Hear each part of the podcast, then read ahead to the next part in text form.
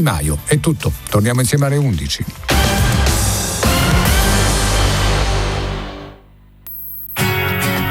Kairos, a risveglio mi sazierò della tua presenza. Formazione, cultura, attualità.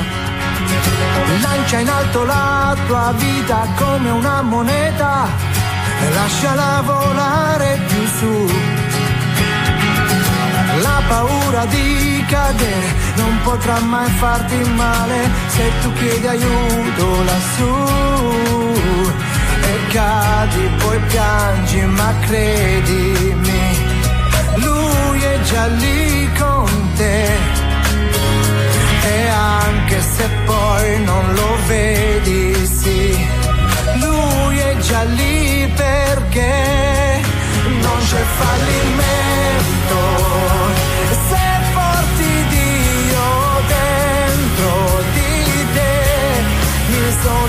Visto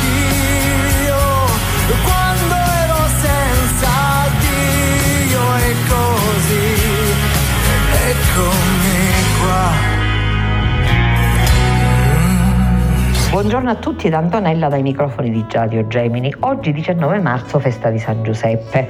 Certo una festa in tono un po' minore, anche se non vi nascondo che avere sentito in queste sere passate i tamburina con la Gisi Pisa che suonavano per il paese mi ha dato grande, grande, grande gioia. Voi sapete che tutti i tamburini hanno un linguaggio e a Gisi Pisa è proprio la marcia tipica della confraternita di San Giuseppe che è quella che proprio è la confraternita del Santo, presente a Santa Cammarata a Santa Maria e, mm, diciamo dove mm, si venera il circuito più antico di San Giuseppe, ma anche a San Giovanni Gemini abbiamo una bella effigie di San Giuseppe e quindi possiamo rendere culto e grazie a questo grande santo. Il Papa ha voluto quest'anno glorificarlo ancora di più, ist- ist- istituendo l'anno di San Gius- della famiglia, Sacra Famiglia, che comincia proprio oggi, messo sotto la protezione del patriarca San Giuseppe.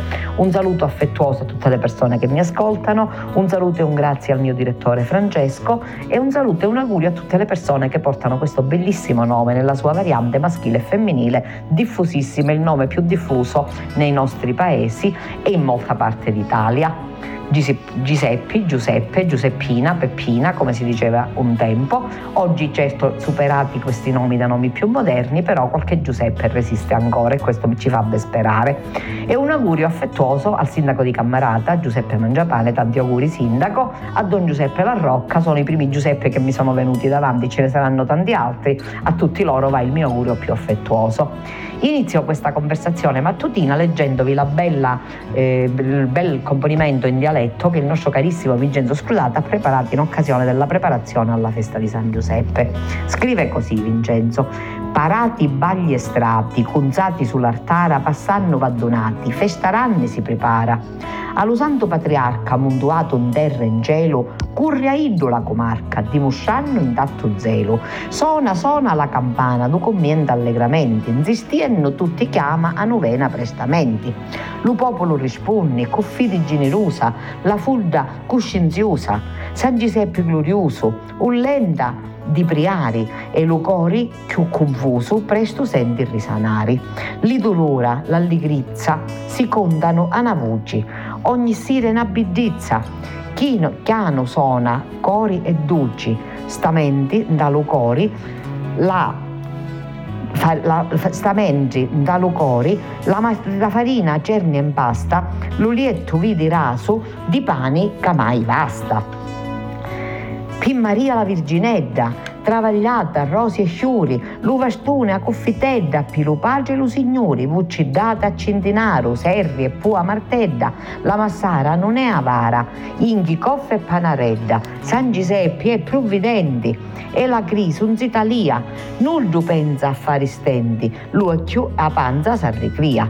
Cuomo bieddo spicciulia, di la nicchia di l'altaru, tutto e arti e maestria di l'auturi vero raro. Ristanna da scutari, tagliannolo più fisso, sogno cuttia, non ti scandari. Pari a diri lo più spisso, non hai, non hai che te più, più ti miri.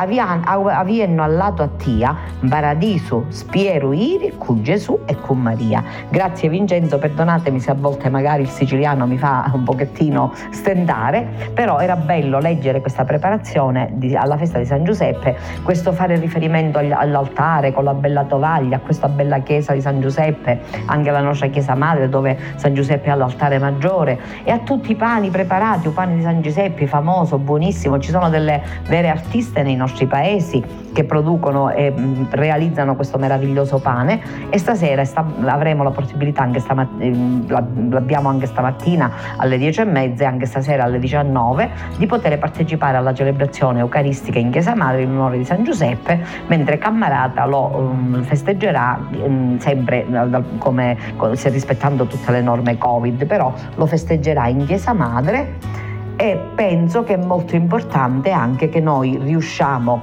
a, um, a, glorificare il nostro grande santo San Giuseppe pure in questo momento difficile, anzi mettiamoci sotto la sua protezione, chiediamo il suo aiuto. E così come nei tempi antichi San Giuseppe saprà fare grandi cose e saprà aiutarci a venire fuori anche da questo momento piuttosto difficile, diciamo così.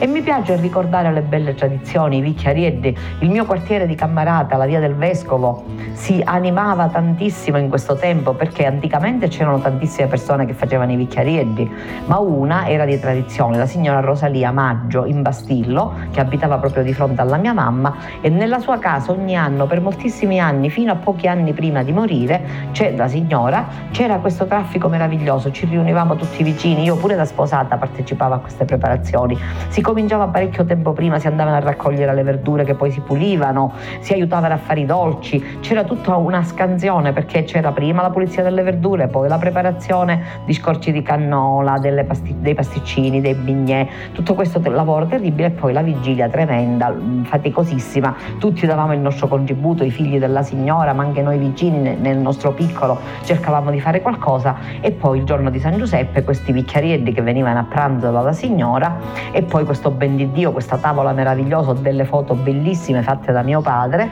e devo dire che erano momenti molto belli perché si lavorava parlava, si pregava, si rideva, si scherzava, a volte ci si abbiliava per dirlo alla siciliana se qualche cosa non andava per il verso giusto, però era un momento di condivisione e di un mm, momento anche di stare insieme, perché poi Rosalia ci faceva avere a ciascuno un piccolo piatto con gli assaggi e mi ricordo che noi bambini impazzivamo per questi assaggi, per queste cose buonissime. E voglio continuare dandovi una ricetta tipica di San Giuseppe alla pignolata.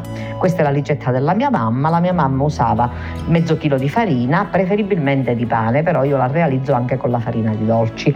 4 o 5 uova a secondo della grossezza, da 150 a 150 grammi di zucchero, questo servivano per impastare e una, una scorza grattugiata di arancia.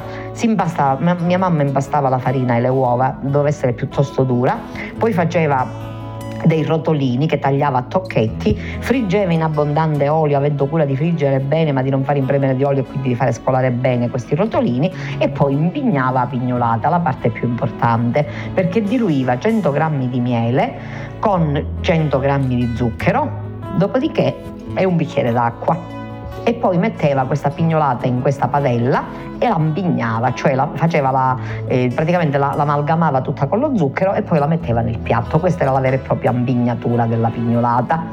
Veniva condita solitamente con i diavolini, quindi con, i diavoli, con, con questi piccoli granellini di zucchero colorato e faceva il suo bellissimo sfoggio nelle tavole di San Giuseppe, ma anche il giorno di San Giuseppe.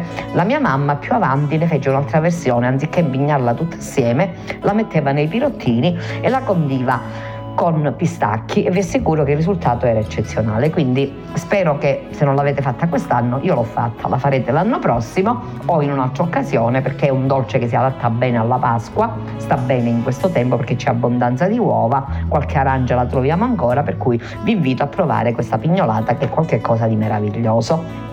E detto questo, voglio continuare con la tradizione bella di eh, San Giuseppe, i vicchiarieddi. Perché si facevano i vicchiarieddi? Ecco, ai tempi in cui il cibo era un lusso, Invitare a pranzo delle persone era un grande lusso e un grande sacrificio, anche se il menù era molto, quello tradizionale vedeva la presenza di moltissime verdure, non per tirchiaria, ma perché in questo tempo ce n'era abbondanza e quindi si usavano. Poi man mano che si andava verso il boom economico si aggiunsero tante altre specialità, chi aveva, sapeva fare cose buone le faceva e magari le offriva o contribuiva a prepararle nella casa dove si facevano stivicciarielli e c'era poi l'usanza di dare, di, mettere, di far mangiare questi tre poveri e allora il cibo era un lusso, per cui il fatto di questo cibo così abbondante era qualcosa di meraviglioso e di graditissimo.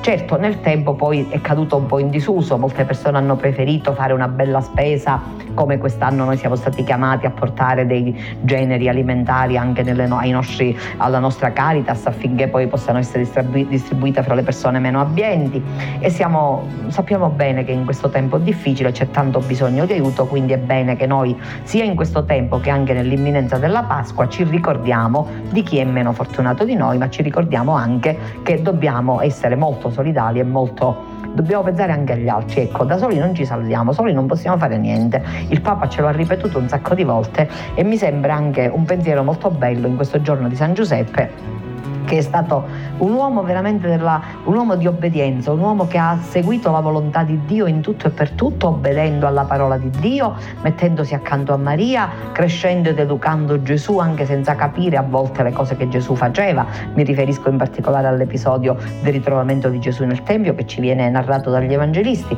Però San Giuseppe con molta umiltà, con molta discrezione, ecco, si è messo accanto a questa donna e a guida di questa piccola famiglia, la famiglia di Nazareth, per diventare un esempio per noi. Allora guardiamo a San Giuseppe, preghiamolo con fiducia, mettiamo la nostra vita nelle sue mani, un patriarca San Giuseppe. Ricordo l'enfasi con cui mio padre, mio nonno e tutti gli uomini della nostra famiglia si rivolgevano a San Giuseppe e mi auguro che questo santo possa essere anche molto pregato e molto celebrato da noi, ma in senso vero e autentico.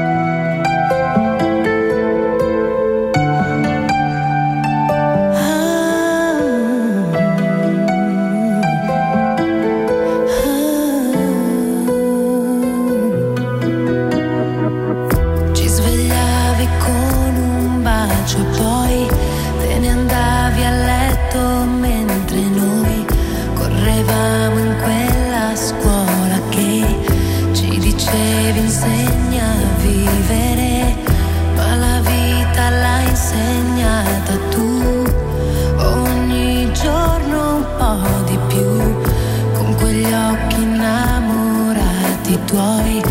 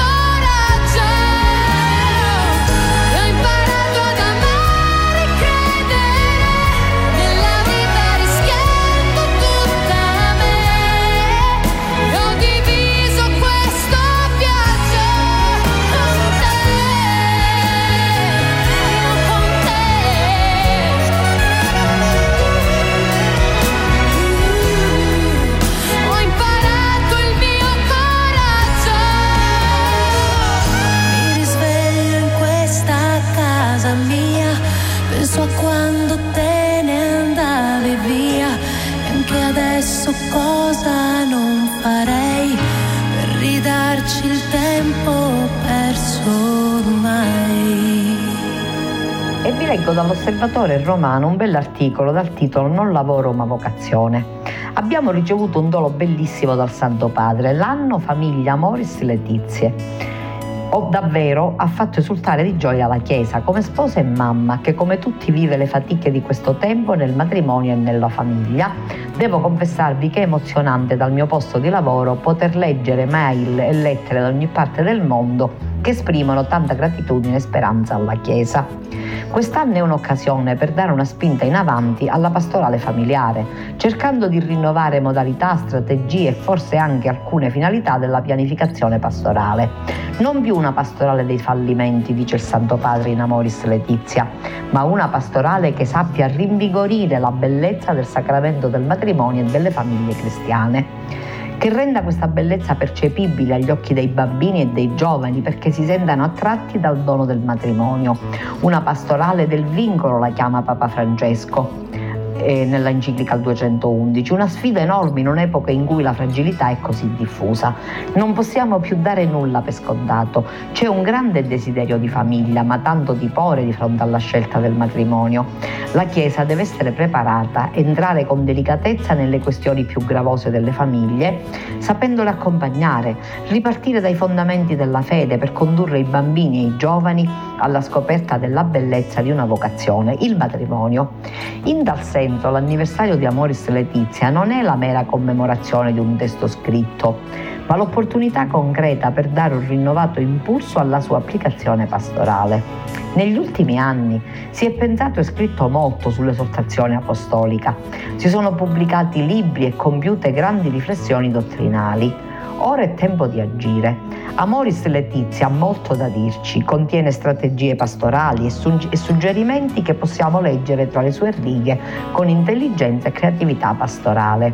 Il Papa ha più volte spiegato che se si legge Amoris Letizia esclusivamente con il criterio del si può fare o non si può fare, si va fuori strada e non si coglie il suo vero scopo. Purtroppo negli anni passati la riflessione e il dibattito si sono concentrati solo su una parte del documento. In questo anno perciò dobbiamo leggere Amoris Letizia come un tutto e dobbiamo valorizzare maggiormente tutti gli aspetti pastorali e spirituali contenuti nel documento, ai quali si è dato forse poco rilievo e che sono poi quelli che interessano di più alla stragrande maggioranza delle famiglie. Pensiamo solo agli atteggiamenti da imparare e alle virtù da acquisire per poter vivere bene l'amore quotidiano, alle preziose indicazioni sulle componenti emotive, affettive e sessuali dell'amore. Pensiamo alla generatività e all'accoglienza della vita, pensiamo alle varie dimensioni relazionali che si vivono in famiglia, quelle intergenerazionali, fra fratelli e con gli anziani. Pensiamo alle preziose indicazioni sull'educazione dei figli, educazione morale, spirituale e sessuale, alla proposta di coltivare una specifica spiritualità coniugale e familiare sono tutte questioni che alle famiglie interessano moltissimo, rispetto alle quali desiderano essere accompagnate e sulle quali abbiamo la possibilità di offrire loro i ricchi contenuti dell'esortazione, che non vanno solo letti, ma coniugati nella vita concreta di tutti i giorni. Il nostro dicastero ha anche proposto 12 possibili percorsi affinché ogni realtà ecclesiale sia sollecitata a prendere l'iniziativa almeno in alcuni ambiti della pastorale familiare. Sono proposte che abbiamo messo insieme a partire dalle necessità concrete che emergono dalla pastorale familiare di tutto il mondo e con lo sguardo di Amoris Letizia. Il criterio rende trasversali i progetti pastorali affinché non ci siano più compartimenti stagni, accompagnare i bambini, i giovani, i fidanzati, gli sposi e gli anziani dovrebbe avvenire alla luce di una visione integrale e unitaria della pianificazione pastorale che può rivelarsi fonte di grande creatività. Mettere in dialogo gli operatori pastorali di aree diverse, agire in uno spirito sinodale è importante per dare continuità e gradualità al percorso di crescita nella fede dei laici. Se si desse per esempio un taglio vocazionale ai percorsi catechetici per bambini, continuando a seguirli dopo la comunione e la cresima con una formazione remota alla vocazione sponsale, in molti contesti pastorali si potrebbe evitare il rischio di perdere per strada tanti giovanissimi che dopo la prima comunione non si fanno più vivi in chiesa, non perché siano davvero disinteressati, ma perché nulla viene più offerto né a loro né ai genitori per accompagnarli nella crescita spirituale dei figli. È bello che la Chiesa si conceda questo tempo di conversione pastorale, è segno di una Chiesa che desidera crescere e diventare adulta, che non si accontenta di usare metodi vecchi e inefficaci, perché sa mettersi in gioco per amore della famiglia, perché si è resa conto che ai fini pratici dell'evangelizzazione la famiglia è la via attraverso cui deve passare la Chiesa. C'è un passaggio molto incisivo nell'Evangeli Gaudium, documento programmatico dell'attuale pontificato, nel quale Papa Francesco dice le consuetudini gli stili, gli orari, il linguaggio, ogni struttura ecclesiale diventino un canale adeguato per l'evangelizzazione del mondo attuale, più che per l'autopreservazione. Se applichiamo queste parole alle famiglie già abbiamo qualche chiara indicazione della conversione pastorale che dobbiamo mettere in atto. Per esempio le consuetudini, gli studi, gli orari, il linguaggio, le nostre strutture ecclesiali sono adatte alla vita concreta delle famiglie se pensiamo alle famiglie che vivono nelle grandi città, che devono tenere insieme gli impegni lavorativi dei coniugi, quelli scolastici ed extrascolastici dei figli, cose tutte che comportano continui trasferimenti da una parte all'altra della città e spesso senza molti aiuti da parte di parenti, ci rendiamo conto che per molte famiglie è quasi impossibile partecipare agli eventi parrocchiali o diocesani se questi non si adattano alle concrete possibilità delle famiglie. Dobbiamo riconoscere che molte strutture strutture ecclesiali, forse senza esserne pienamente consapevoli, sono piuttosto orientate agli anziani o ai single. Si tratta dunque di una grande sfida per la Chiesa. Tutti gli agenti pastorali perciò dovrebbero tenere maggiormente in considerazione le famiglie, andare loro incontro, trovare modi nuovi, tempi nuovi e spazi nuovi, per stabilire con loro un dialogo e prendersi cura di loro. Come abbiamo già avuto occasione di spiegare, il nostro dicastero si farà parte solerte per diffondere alcuni strumenti pastorali per le famiglie, le parrocchie e le diocesi. Periodicamente metteremo nel nostro sito risorse e piccoli strumenti pastorali di cui daremo notizia volta per volta. Oggi viviamo un'emergenza vocazionale non solo alla vita religiosa, ma anche al matrimonio, poiché lo abbiamo detto, scegliere il matrimonio non è come scegliere un lavoro, è una vocazione. Quest'anno più che mai siamo chiamati tutti a darci da fare per rinvigorire l'istituzione familiare, non solo nella Chiesa ma anche nella società. È un cammino lungo e non finirà con l'incontro mondiale delle famiglie nel 2022. Chi scrive è Gabriella Gambino del Dicastero appunto per la famiglia e io ho letto questo bell'articolo da avvenire perché mi sembrava veramente qualcosa di bello. Come dice una piccola nota dell'osservatore romano, l'annuncio cristiano che riguarda la famiglia è davvero una buona notizia, è l'incipit dell'Amoris Letizia di cui ricorre il quinto anniversario. Per questo il Papa ha voluto dedicare alla famiglia uno speciale anno che inizia iniziato oggi nella Serenità di San Giuseppe e tutte le iniziative che lo caratterizzeranno sono state illustrate nel corso di una conferenza stampa proprio per fare capire, per, fare, per presentare al mondo il disegno di Dio sulla famiglia che è fonte di gioia e di speranza. Molto importante questo articolo, mi è piaciuto molto, per questo ho voluto condividerlo con voi perché mi sembra necessario, è vero, opportuno e giusto quello che dice anche la, la nostra articolista una cosa molto importante appunto che noi possiamo dare molto spazio alla famiglia anche nel nostro ambito ecclesiale. Devo dire, e non lo faccio per volere... Eh, per voler elogiare i nostri sacerdoti, non, non, ditemi che sono una persona che sempre elogia i nostri sacerdoti, anche se in effetti è vero, meritano tanti elogi i nostri sacerdoti di, due, di queste nostre due comunità, però devo dire che molto si è fatto per la famiglia, veramente molto, e che ci sono eh, tutto ciò che viene fatto viene fatto in funzione della famiglia, gli orari sono consoni alle esigenze della famiglia, non si guarda soltanto agli anziani o ai single, ma la pastorale, la nostra pastorale delle nostre comunità è una pastorale per famiglia famiglie. E quindi io di questo ringrazio il Signore in primo luogo e poi i nostri sacerdoti che tanto si adoperano. E vi ricordo che oggi pomeriggio alle 16.15 ci sarà l'incontro per i ragazzi, un incontro molto bello, sono questi incontri formativi del venerdì attraverso i quali i nostri sacerdoti e gli animatori dell'oratorio, che saluto e ringrazio, portano avanti un messaggio che prepari i bambini alla Pasqua imminente. Così come Abbiamo sempre fatto catechesi in parrocchia, ci sono,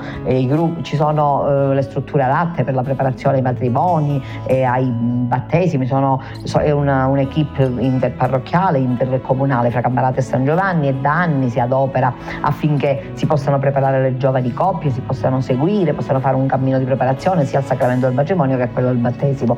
Così come mi permetto di ricordare che ci sono tante realtà nella nostra parrocchia, tante la fraternità francescana, il cammino neocatecumenale, l'azione cattolica, rinnovamento nello spirito, che sono i frutti del concilio e mi permetto anche di dire che sono, c'è un'attenzione particolare rivolta alle famiglie. Ringrazio il Signore per questi bei doni che ci ha fatto e mi auguro che questo anno per la famiglia possa essere vissuto con grande intensità da tutti noi.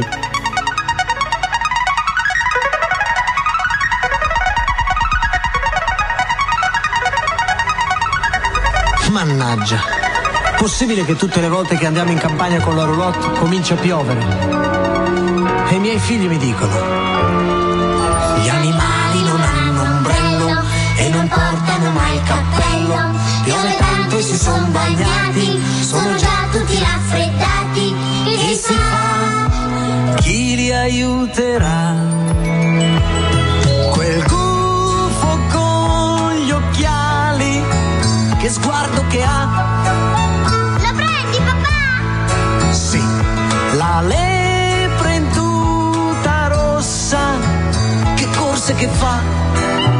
Lo prendi papà? Sì, quel canarino si è ferito e non lo lascio qua. Me lo prendi papà? Lo prendo se vuoi, così guarirà.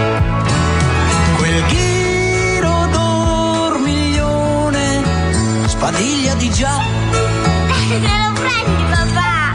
Sì, quel topo campagnolo trasloca in città. Prendilo, prendilo, papà! Sì, ma questa mia roulotte mi sembra l'arca di Noè. Però ci si sta. Sei forte, papà! Stringendosi un po' E questi poveri animali, ora che piove, non ho il coraggio di abbandonarli così. Quel picchio col martello, che buchi che fa.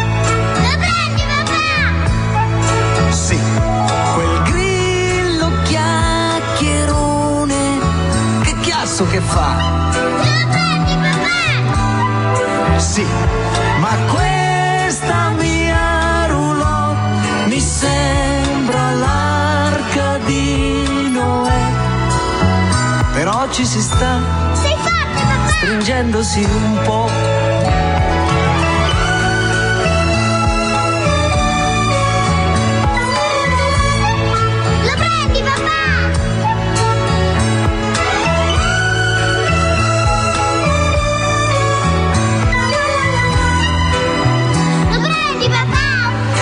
va bene. Ma questa mia roulotte mi sembra l'arca di Noè. Però ci si sta stringendosi un po'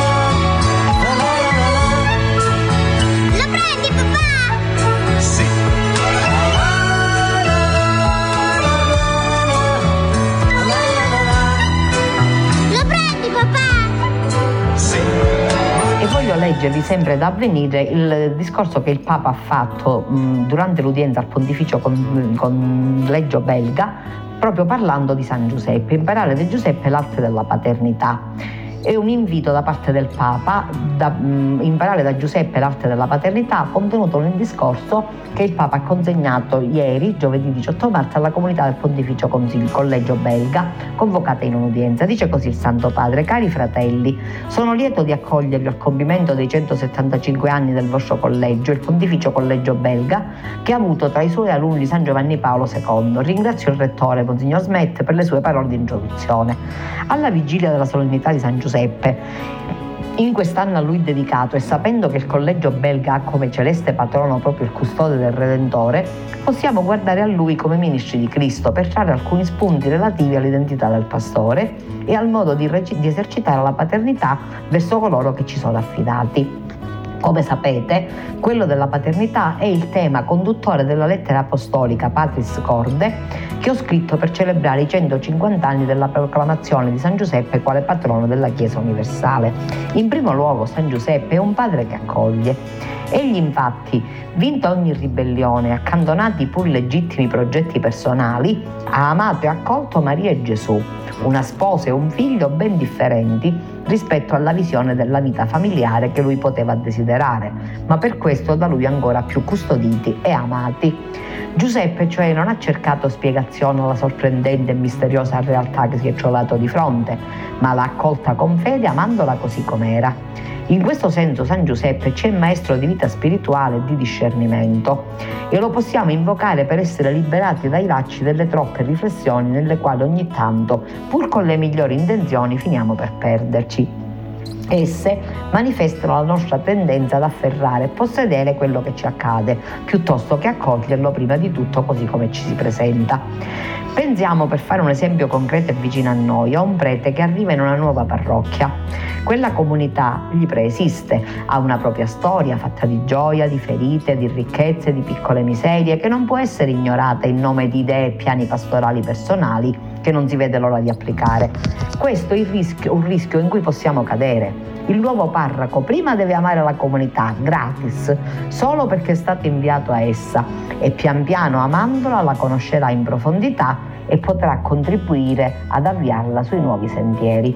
San Giuseppe poi è un padre che custodisce. L'essere custode fa parte essenziale della sua vocazione e della sua missione. Si tratta di un compito che Giuseppe ha vissuto con discrezione, con umiltà, nel silenzio, ma con una presenza costante e una fedeltà totale, anche quando non comprende. L'ha vissuto nella costante attenzione a Dio, aperto ai suoi segni, disponibile al suo progetto, non tanto al proprio.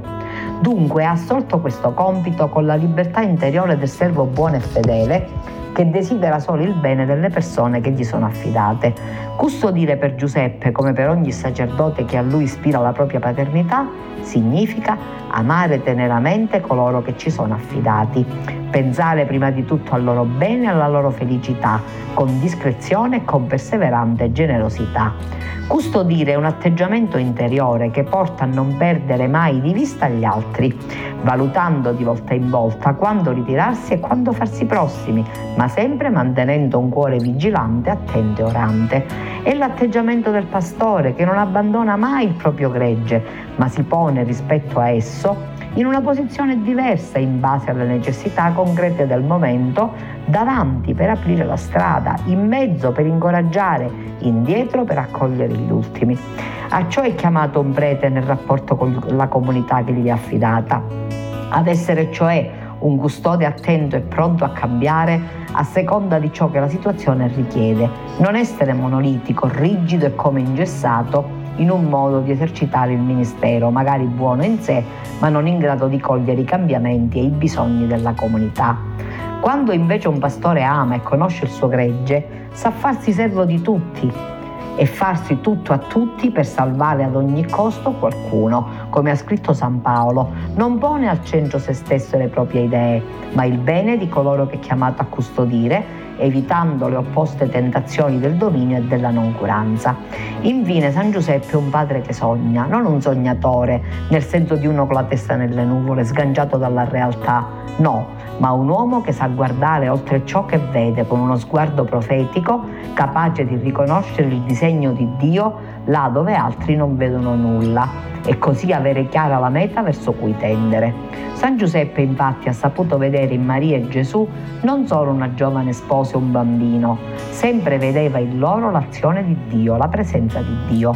Così, custodendo la fragilità del bambino e di sua madre, Giuseppe ha guardato al di là dei suoi doveri di padre di famiglia e preferendo credere più a Dio che ai propri dubbi, si è offerto a lui come strumento per la realizzazione di un piano più grande, in un servizio prestato nel nascondimento generoso e stancabile sino alla fine silenziosa della propria vita. Per i preti allo stesso modo è necessario sapere sognare la comunità che si ama, per non limitarsi a voler conservare ciò che esiste. Conservare e custodire non sono sinonimi.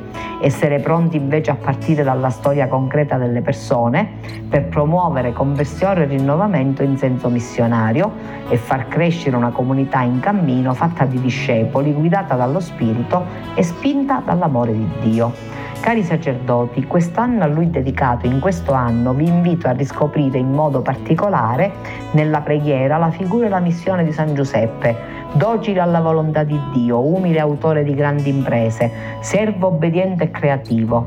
Vi farà bene porre voi stessi e la vostra vocazione sotto il suo manto e imparare da lui l'arte della paternità che sarete presto chiamati a esercitare nelle comunità e negli ambiti, negli ambiti, e servizi ministeriali che vi saranno affidati. Vi accompagno con la mia preghiera e la mia benedizione e anche voi per favore pregate per me. Grazie. Mi è piaciuto tanto leggervi questo bel messaggio del Papa, mi sembra molto incoraggiante, mi sembra qualcosa che può aiutare tutti, sacerdoti e laici, mi sembra qualcosa che possa in un certo senso guidarci, eh, custodirci, confortarci anche, fare in modo che riusciamo anche un attimino a capire, eh, a, a stare dentro a questa cosa meravigliosa che è la paternità, la paternità di Dio in primo luogo la paternità di San Giuseppe nello specifico. E mi piace anche condividere con voi qualche altra qualche altra riflessione perché è molto importante che noi riscopriamo anche il ruolo dell'essere padre il padre è qualcosa di fondamentale perché il padre dà ci, ci, dà il cognome intanto e questo è molto importante, ma padre e madre sono le nostre radici, il padre ci dà la sicurezza, la madre ci dà la tenerezza, la dolcezza, spesso, non sempre. Il padre invece è la figura forte, la figura che guida la famiglia, ecco questa figura è importante, insieme la coppia, padre e madre, eh, marito e moglie, sono le nostre radici. Ecco, io penso che chi mi ascolta e non ha più i genitori sa che cosa si prova quando si perdono il padre e la madre, ci si sente orfani e si diventa improvvisamente adulti, qualunque sia la nostra età, perché finché ci sono i nostri genitori, finché ci sono papà e mamma, anche anziani, anche sofferenti, anche allettati, noi ci sentiamo sempre figli, diventiamo veramente adulti nel momento in cui i nostri genitori passano alla vita eterna. E allora ecco, in questa giornata, in questa festa del papà, mi ha molto, molto, molto mh, colpito questo, la lettura di questo brano, perché dice il Papa, Giuseppe è sognatore, tutti i padri possono essere sognatori, ma sognatori nel bene, non con la testa fra le nuvole. Tutti i padri devono custodire, devono insegnare, devono insegnare a camminare soprattutto. La cosa importante non è che il figlio faccia quello che vogliamo noi, è che il figlio impari a camminare per le vie della vita nelle quali camminerà sicuramente da solo, sicuramente da solo. Però noi che cosa possiamo fare? Possiamo essergli di guida.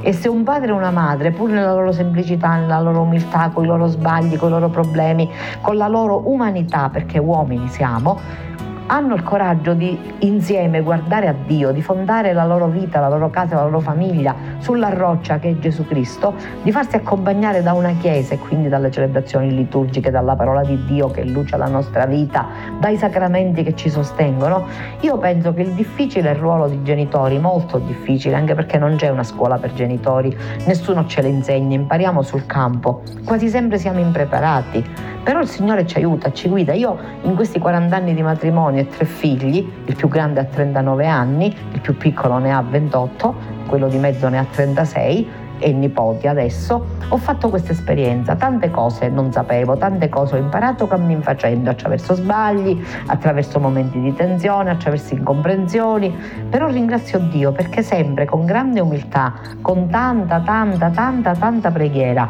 e lo ribadisco ancora una volta, con l'aiuto serio da parte della Madre Chiesa, siamo andati avanti tenendoci per mano, fra bisticci, fra momenti di incomprensioni e momenti di riconciliazione, riconciliandoci sempre, però facendo sì che il sole non tramontasse mai sulla nostra ira, come dice la scrittura e come ci invita a fare il Santo Padre, e siamo andati avanti, siamo stati dei buoni genitori, questo non lo so, nessuno è un buon genitore. Dio sarà colui che potrà dire e i nostri figli potranno godere di ciò che abbiamo loro insegnato. L'ombra di mio padre, due volte la mia. Lui camminava ed io correvo sopra il sentiero di aghi di pino. La montagna era verde, oltre quel monte il confine, oltre il confine chissà, oltre quel monte la casa di Hilde.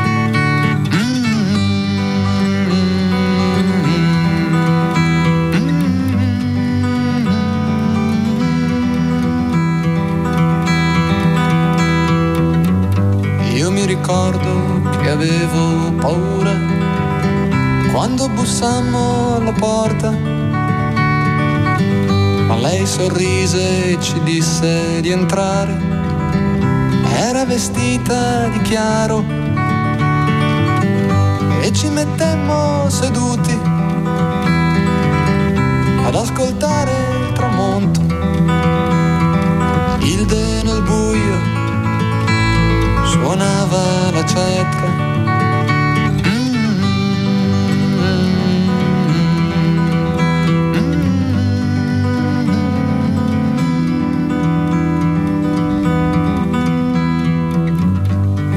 Notte, mio padre dormiva, ma io guardavo la luna.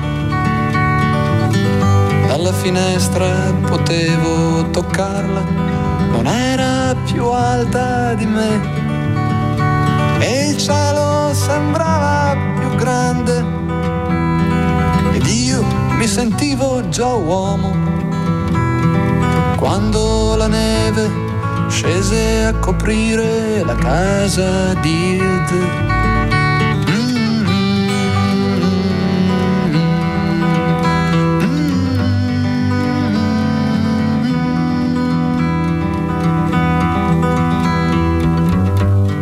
doganiere aveva un fucile quando ci venne a svegliare. Disse a mio padre di alzare le mani frugò nelle tasche,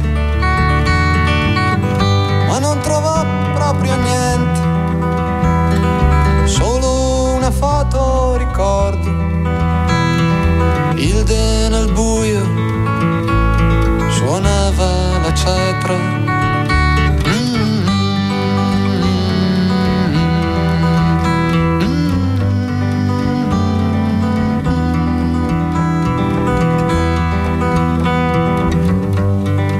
Doganiere ci strinse la mano e se ne andò desolato.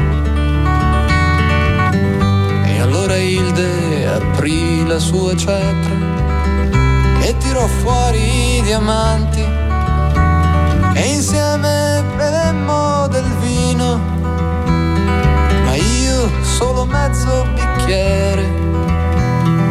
Quando fu l'alba lasciammo la casa di Hilde.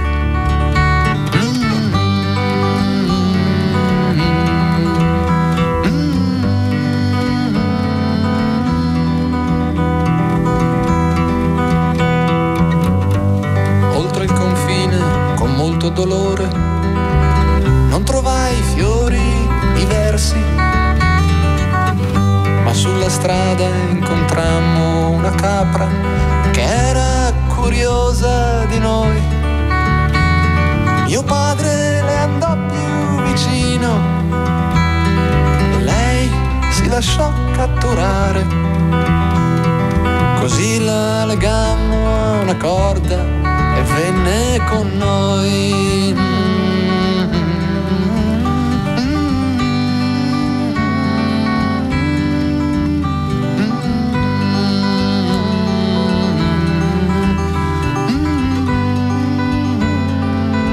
Mentre mi avvio alla conclusione, voglio leggervi brevemente una bella riflessione che ho preso eh, a, firma di José Tolentino da Mendonza Sempre sul padre, l'elogio del padre, sulla domanda che cos'è un padre, ci sono tre aspetti che la psicologia e le scienze umane hanno aiutato la modernità a consolidare come dato acquisito. In primo luogo la prominenza che ha il padre nella costituzione della realtà psichica di ogni persona. Non possiamo essere senza padre, poiché ciò che questa figura trasmette nella funzione di padre reale, simbolico e immaginario è essenziale per la fondazione del soggetto. In secondo luogo, poiché la madre è rappresentata dall'evidenza della carnalità da cui proveniamo, il padre si affaccia primariamente nell'interiorità del figlio come un interrogativo, una domanda da spiegare. Il celebre adagio giuridico mater semper certa est, pater nunquam, la madre è sempre certa, il padre non sempre, ha anzitutto una connotazione che ognuno, esistenziale che ognuno deve affrontare e questo è un lavoro interiore, decisivo. In terzo luogo c'è il fatto che l'affermazione di Gesù, nessuno conosce il Padre se non il Figlio, presa da Matteo, costituisce una verità universale. È ciò che teorizza Jacques Lacan quando ricorda che è il, gioco giocato con il Padre che permette di accedere alla sua e alla nostra comprensione. Vale a dire che è necessario approfondire il dono che il Padre rappresenta per passare dall'esclusività del legame materno fondato sulla fusione e sul desiderio alla complementarietà del legame paterno che ci introduce nell'esperienza della differenziazione e all'obiettività della legge. Che il gioco, il gioco, giocato con il padre sia complesso e a volte problematico lo testimonia ampiamente la letteratura del XX secolo, secolo situandosi tra volo- la volontà di rottura e il desiderio di riconciliazione. Basti pensare all'incisività della lettera che Kafka scrive al padre, carissimo padre, mi hai chiesto poco tempo fa per quale motivo affermo di avere paura di te. Come al solito non ho saputo rispondere. Da un lato proprio per la paura che ho di te, dall'altro perché alla base di questa paura esistono troppi dettagli perché io possa esprimere oralmente. E se in questo momento cerco di risponderti per iscritto sarà un modo piuttosto incompleto, perché anche per iscritto la paura e le sue conseguenze mi bloccano davanti a te. o all'apposto la confessione che fa il, poeta Umberto Sabba di aver avuto un'immagine sbagliata del padre fino a quando non ha percepito due cose, il bisogno di riconciliarsi con la fragilità del padre, egli era un bambino, e di rendergli giustizia in quanto gli ha messo la vita. Il dono che io ho dato da lui l'ho avuto. Quando si parla di un necessario lavoro interiore con la figura paterna è anche di questo che si parla, della capacità di accettazione dei limiti, del riconoscimento di un dono assoluto, anche se ci ha smesso in modo debole, dell'esperienza del perdono, dell'incontro e del prevalere della gratitudine. La cultura contemporanea non facilita in alcun modo questo riscontro perché è passata da una demolizione sistematica a una, effic- a una strategica ed efficace operazione di evaporazione del padre. Oggi non esiste propriamente una ribellione alla figura paterna come c'era nel 68, aggiungo io, come se il padre eh, e ciò che rappresenta fossero stati rimossi. La strategia è agire. Questo in larga misura, come lo spiega bene lo psicanalista Massimo Recalcati, l'espediente forgiato dalle nostre società, quando impongono il consumo come modello di felicità.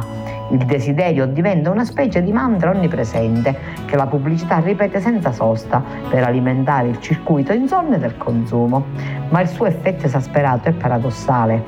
Ossessionati dalla tranche del consumo desideriamo tanto da non essere più capaci di desiderare. Di fatto il desiderio ha bisogno dell'illuminazione. La conclusione anche qui è che non possiamo vivere pienamente senza includere il rapporto con il Padre e ciò che egli significa. Quindi la cosa importante è riscoprire il posto del padre e la celebrazione del 150 anniversario della proclamazione di San Giuseppe quale patrono universale della Chiesa è stata accolta da Papa Francesco come un'opportunità per proporre una riflessione sul senno perenne attuale della figura paterna. Le parole iniziali della lettera Patris Corde, apostolica, definiscono il programma di questo testo di grande intensità antropologica, catechetica e spirituale. In realtà, affrontare il cuore del Padre è andare alla sua essenza, è scrutare il suo mistero e la sua funzione e pensare a ciò che quel Padre rappresenta nella storia della salvezza e a ciò che tutti i padri rappresentano oggi come patrimonio da riscoprire.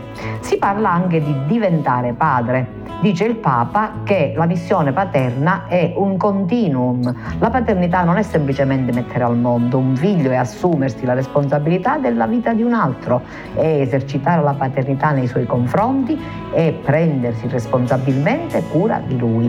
È il dinamico compito della vita.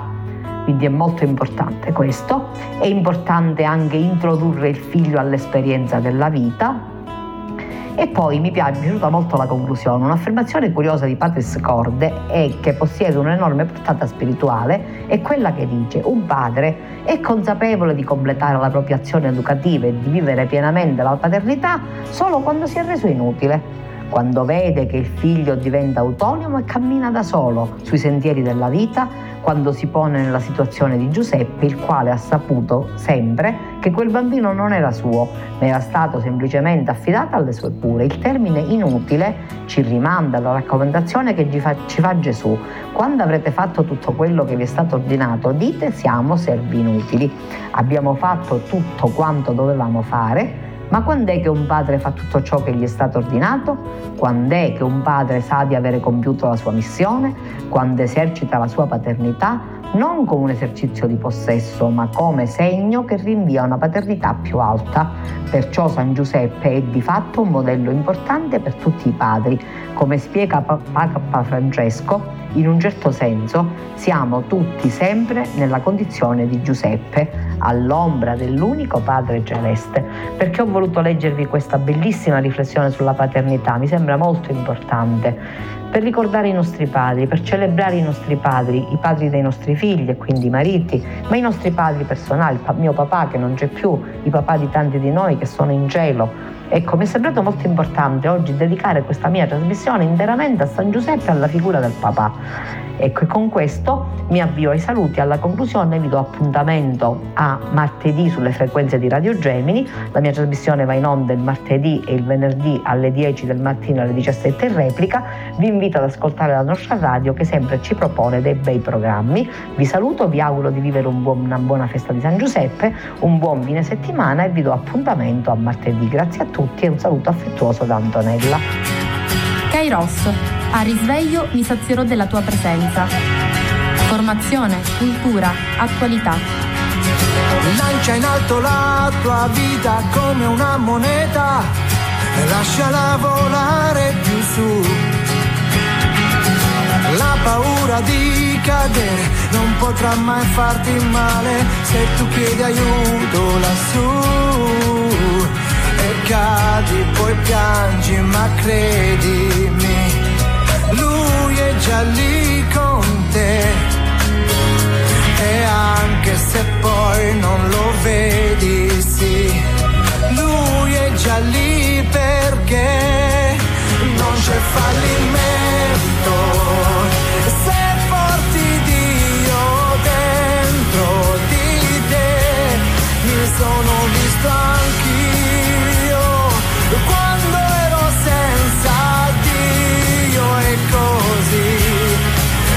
Eccomi qua. Avresti un po' di tempo, solo un momento da concedermi. Non ho carezze e baci, non ho promesse anch'io da venderti.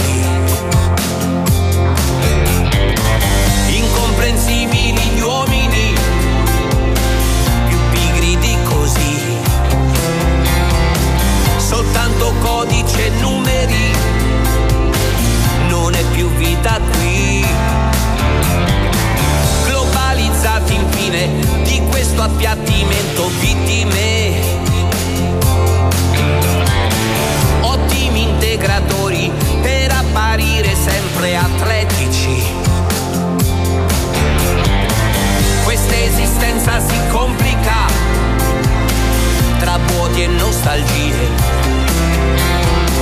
Che se si arrabbia anche l'anima ha le ragioni su, mai più da solo.